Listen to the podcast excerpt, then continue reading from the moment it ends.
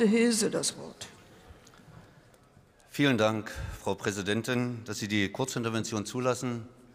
Herr Hümpfer, Sie haben gerade gesagt, es gäbe quasi einen, einen Strom, es wird Strom viel quasi vom Norden in den Süden transportiert. Agorameter. Schauen Sie einfach mal dort rein, was dort passiert.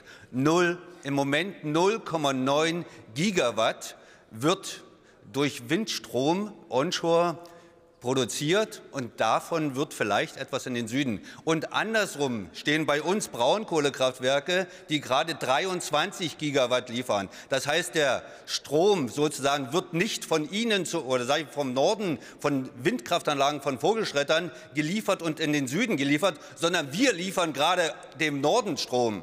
Ansonsten würden bei euch die Lichter ausgehen. Sie haben das Wort zur Erwiderung.